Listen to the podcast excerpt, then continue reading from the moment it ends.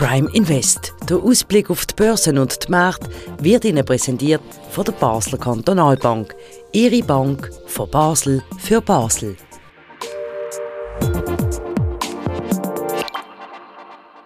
Hallo und herzlich willkommen zu dem ersten Prime Invest als Podcast. In diesem neuen Format werden wir aus einer regionalen Sicht auf das Geschehen an den internationalen Aktienmärkten schauen. Wir machen das immer mit einer Expertin oder mit einem Experten von der Basler Kantonalbank und zeichnen das Gespräch auch im Handelszentrum von der BKB auf. Heute dürfen wir bei uns den Sandro Merino begrüßen. Er ist der CIO von der BKB, also der Anlagechef. Ganz herzlich willkommen. Grüezi, Herr Keller. Grüezi. Jetzt, bevor wir bei dieser ersten Sendung ins Thema einsteigen, ähm, eine kurze Regieanweisung, um was es soll gehen bei diesem Podcast. Nämlich nicht darum, warum jetzt äh, Aktientitel um 2% offen oder eben 0,5% abgegangen ist. Das ist nicht das Ziel von diesem Podcast. Da geht es darum, dass wir langfristig auf die Entwicklung an den Märkten schauen, über Strategien reden und über Entscheidungen in der Politik und Wirtschaft. Herr Merino, warum macht das mehr Sinn, als eben Daily Business anzuschauen? Ja, ich glaube, in der, in der Finanzindustrie gibt es ja verschiedene Zeitskalen. Also wenn Sie Währungshändler sind oder Goldhändler, die jeden Tag abrechnen, dann sind Sie sehr wohl am Tagesgeschehen interessiert. Äh, dann gibt es auch strategische Anleger, die das über Jahrzehnte erst beurteilen. Dann gibt es, glaube ich, so den Durchschnittsanleger, wo mindestens einmal im Jahr mal schaut, äh, was, was in meinem Vermögen passiert ist.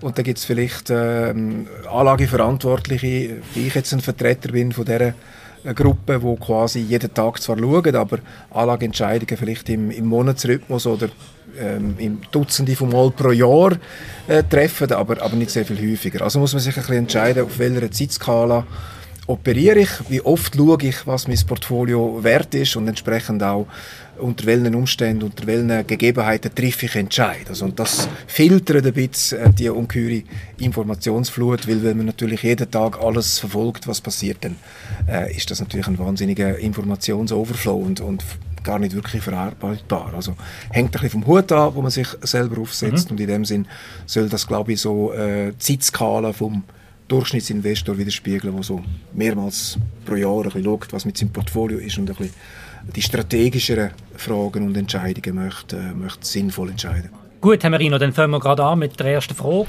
Christine Lagarde kommt diese Woche ans WEF nach Davos. WEF findet ja das erste Mal jetzt im frühen Sommer statt, wegen der Pandemie. Was ist von der Frau Lagarde, von der Präsidentin von der Europäischen Zentralbank zu erwarten? Ja, das Interesse an der Christine Lagarde am WEF wird natürlich groß sein, weil äh, wir an der Zinswende stehen. Also die, Europäische Zentralbank wird nach vielen Jahren äh, vermutlich Negativzinsen auf dem Einlagensatz minus 0,5 äh, Richtung Null oder sogar positiv stellen bis zum Anfangs drittes Quartal. Also es ist relativ bald oder vielleicht sogar im Juli. Also sie hat das auch alles niedergeschrieben in einem Blogbeitrag. Man kann eigentlich alles schon anlesen. Trotzdem wird natürlich äh, das Interesse groß sein, das direkt von der Chefin von der Europäischen Zentralbank äh, zu hören. Äh, wie immer tun sich natürlich Zentralbankchefs schwer, spontan neue Aussagen oder differenzierte, ein bisschen anderslautende Aussagen zu machen. Es ist sehr wichtig, dass sie jedes Wort halt abwägen, weil jedes Wort kann an dem Markt wieder für Spekulationen, Interpretationen sorgen. Darum ist Kultur ein bisschen so, dass halt Zentralbanker äh, ihr Skript relativ strikte ablesen. Oder? Und vielleicht ist die Tatsache, dass sie heute ähm, am Tag vor dem WEF schon einen Blogbeitrag schriftlich verfasst hat und publiziert hat, äh, auch ein bisschen ihre Vorbereitung auf das WEF, damit sie halt einfach ein bisschen weiss, welche Sätze äh, präzise dann gesagt werden. Es wird interessant sein zu schauen, ob sie sich dann wirklich an die formulierten äh, Sätze halten oder so neue Aspekte einstreut. Das kann, auf das kann man vielleicht ein bisschen achten. Um was geht es denn bei dem bei dieser Politik von der EZB und warum ist die für uns wichtig, was jetzt da sich ändert? Ja gut, wir stehen natürlich unter dem Einfluss von dem Inflationsimpuls, wo wir ähm, rekordhohe Inflationszahlen haben, die wir über Jahrzehnte nicht mehr gesehen haben. Die Amerikaner haben vorgespurt, die werden die Leitzinsen in mehreren Halbprozentschritt bis an die 3%-Grenze irgendwo anbringen innerhalb den nächsten sechs bis zwölf Monaten. Das geht jetzt recht rasant mit den Leitzinsen in den USA. Man äh, muss auch sagen, die Wirtschaft brummt in Amerika, die Arbeitslosigkeit ist auf einem 20-Jahres-Tief.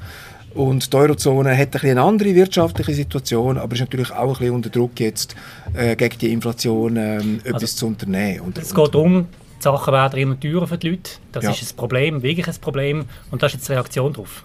Also ja, das ist eine Reaktion darauf. Wobei, es ist klar, äh, wenn sich Preise verschieben, oder, hat das mit Inflation eigentlich noch gar nichts zu tun. Wenn die relative, wenn etwas günstiger wird und etwas teurer, oder wenn einfach etwas teurer wird, weil es knapper ist, dann hat das mit Inflation im eigentlichen Sinn, im geldpolitischen Sinn nichts zu tun. Also man muss das sehr scharf unterscheiden.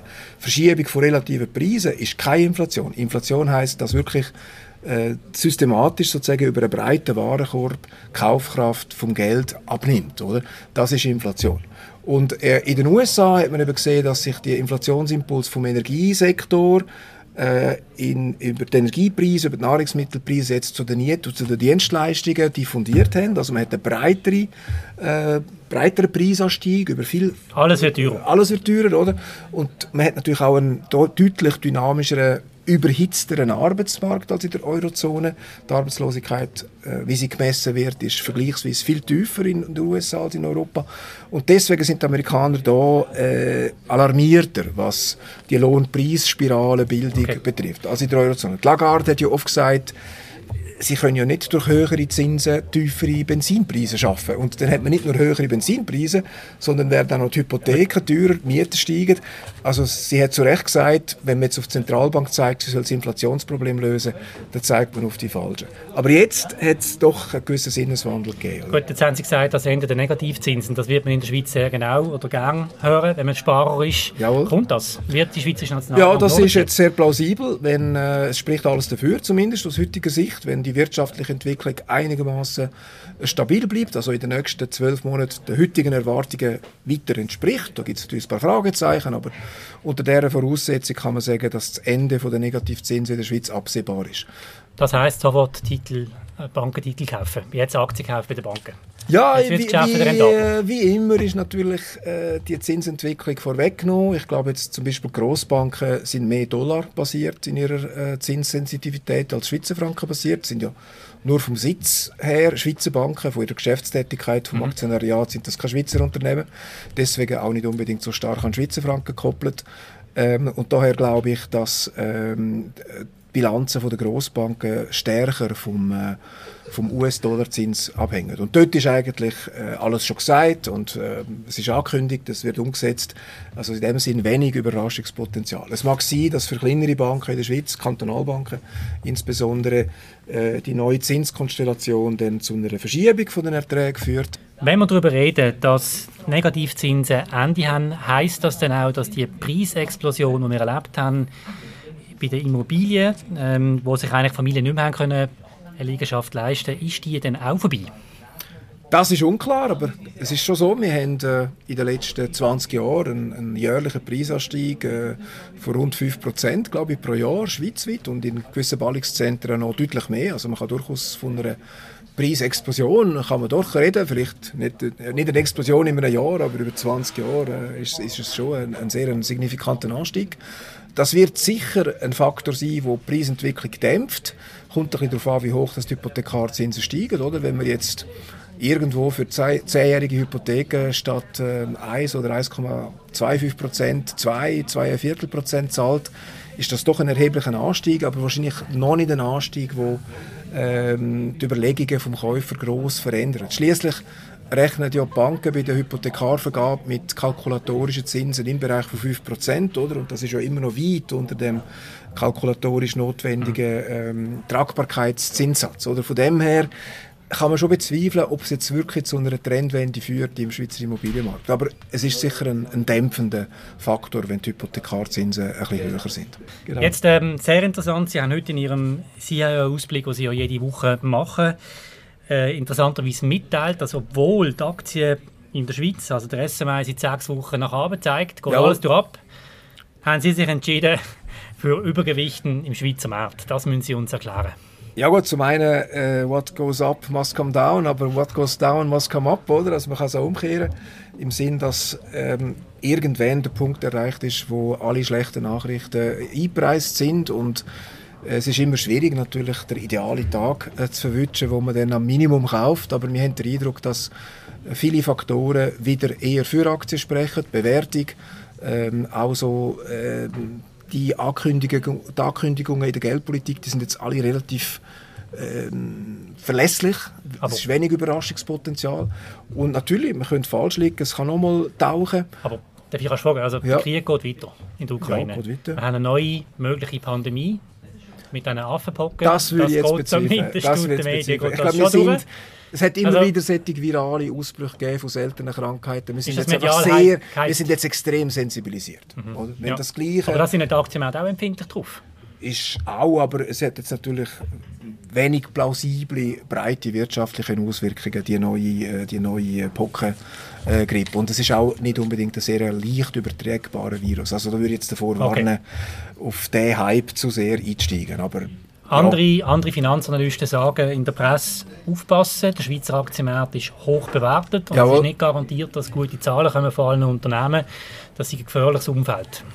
Was wissen Sie mehr? Es ist, es ist immer gefährlich. Also wenn Sie kritische Stimmen finden in den Finanzmärkten, finden Sie zu jedem Tag. Also in meiner Erinnerung, in den letzten zehn Jahren hat es immer geheißen, es ist zu hoch, es ist zu teuer, äh, es kommt schlecht und so. Und es kann auch zutreffen.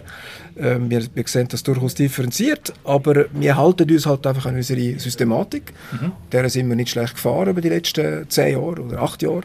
Und ähm, die Systematik sagt uns jetzt, es wäre wieder Zeit äh, einzusteigen. Oder? Die Bewertungen sind deutlich tiefer ja. als noch vor einem halben Jahr.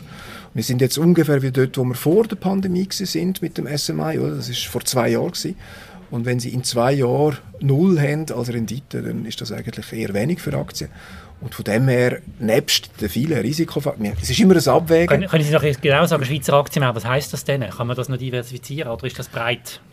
Gut, zum einen muss man sagen, es ist ja nur eine moderate Zunahme von der Exposition. Also in mhm. unserer Referenzstrategie haben wir 45% Aktien, die haben wir ja eh.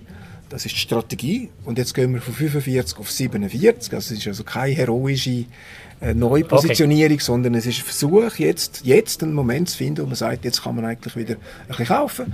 Und halt 10 Basispunkte dort und 10 Basispunkte da. Äh, besser als passiv, das ist eigentlich das Ziel, dass man am Schluss vielleicht so ein halbes oder ein Prozent besser fährt als eine passive Strategie und zumindest so die Hälfte von der Kosten von der Investor äh, rausschlägt mit der aktiven Taktik. Also das Ziel ist jetzt auch nicht so heroisch, sondern es geht darum, systematisch über Zeit, äh, Jahr für Jahr einen gewissen Mehrwert äh, versuchen zu erzielen. Oder? Und den muss man irgendwann einmal entscheiden.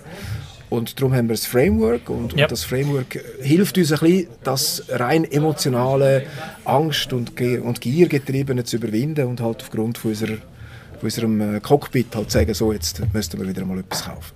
Das ist ein, ein nüchterner, relativ nüchterner Prozess. Ist das auch Ihre grundsätzliche Anlagestrategie, gerade in so Zeiten, die wirklich jetzt auch sehr volatil sind? Ja, ich glaube, es ist sehr wichtig. Anleger, äh, Anlegerin empfehlen. Es ist sehr, ich kann ja nicht sagen, wir sagen immun gegen die ganze Emotionalität. Logischerweise, das trifft uns auch. Aber man muss doch versuchen, der emotionalen, aus der Tagesform argumentierenden äh, Strategie etwas entgegenzusetzen, wo einfach ein bisschen faktischer ist und einfach so gewisse, sich an gewisse Fakten halten. Und die Indikatoren, die wir verwenden, die Diskussion, die wir jede Woche führen, die sagt eigentlich, äh, jetzt sollte man wieder kaufen. Das muss nicht richtig sein, natürlich. Es gibt keine Garantie, dass das stimmt. Wir sind gespannt. Aber, sind gespannt. aber äh, es ist zumindest äh, äh, ein sinnvoller Entscheid, oder? So, man kann begründen. Herr Merino, vielen Dank für das Gespräch, für die Sehr Premiere hier im Prime Invest. Das ist es gesehen von dieser Sendung. Wenn es euch gefallen hat, die Sendung, könnt ihr die auf allen gängigen Podcast-Kanal kostenlos abonnieren. Vielen Dank fürs Interesse und eine gute Woche. Prime Invest. Der Ausblick auf die Börsen und die Märkte wird Ihnen präsentiert von der Basler Kantonalbank. Ihre Bank von Basel für Basel.